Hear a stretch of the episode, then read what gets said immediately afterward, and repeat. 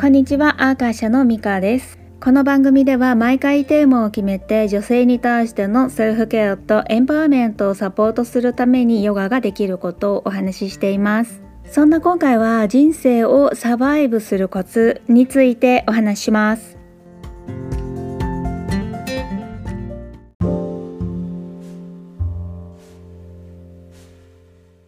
それは至ってシンプルで他人事にしないで自分事にするっていうことです。問題があったり嫌な気分になった時に人のせいにまあしちゃったりするんですけれどもその瞬間が他人事になっちゃうっていう時なんですね。このことは忘れないで心に刻んでおいてほしいと思ってます。私もそうしてます。だって人っていうのはやっぱりどうすることもできないわけですね。表面上をコントロールしたとしても、まあ、そういうことっていい結果にはならないしだから人のせいにした瞬間にもうね解決できない自分の手から離れてしまうっていうことになります。まあ、それとは逆に人の問題は人のものとして受け流すことですね。なんであの人こうなんだろう？とかああいうことするのはまずいよねとかよく会社員時代とか耳にしたしそういう傾向って私もあったなってすごく感じます。でもそこに反応しちゃっているなら自分の内側に何かしらのトリガーがあるっていうことを考えた方がいいし、まあ、そうすることでね自分事として捉える。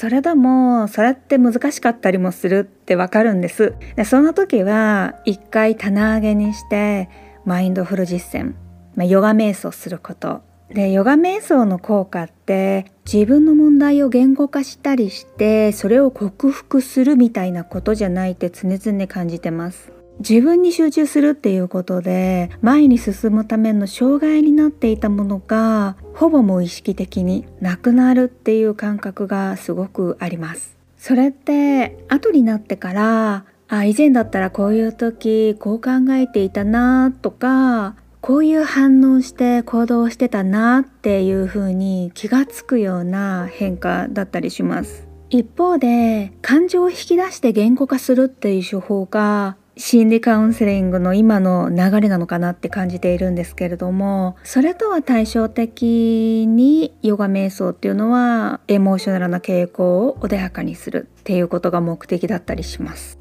そのためには体を使った集中がね手っ取り早いし効果があるんですね。でそのためにヨガのポーズがあったりとかしてそのためにヨガのポーズを利用してます。大切なのはそれってね感情を抑えるっていうことじゃなくって一旦棚上げにしておいて自分に集中するっていうね感じなんですね。感情を極端に抑えたり自分っていう意識が曖昧な人は自分に集中するっていうヨガ瞑想は難しいかもしれません。でこういう傾向が現代人に多いからこそ心理テクニックとしてむしろエモーショナルにさせるっていうこととかわざわざ言語化させるっていうことがあるのかなっていうふうに考えます。まあそれができるようになった後には必ずね自分に集中するっていうことが必要になるって思うんですよ。だって自分の内側に揺るがない軸があってこそ他人を尊重することができるっていうふうにね思うんです。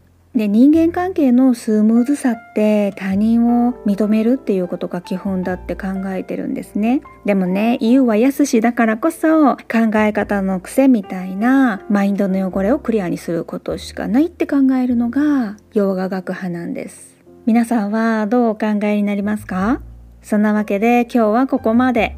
またお会いしましょう。ミカでした。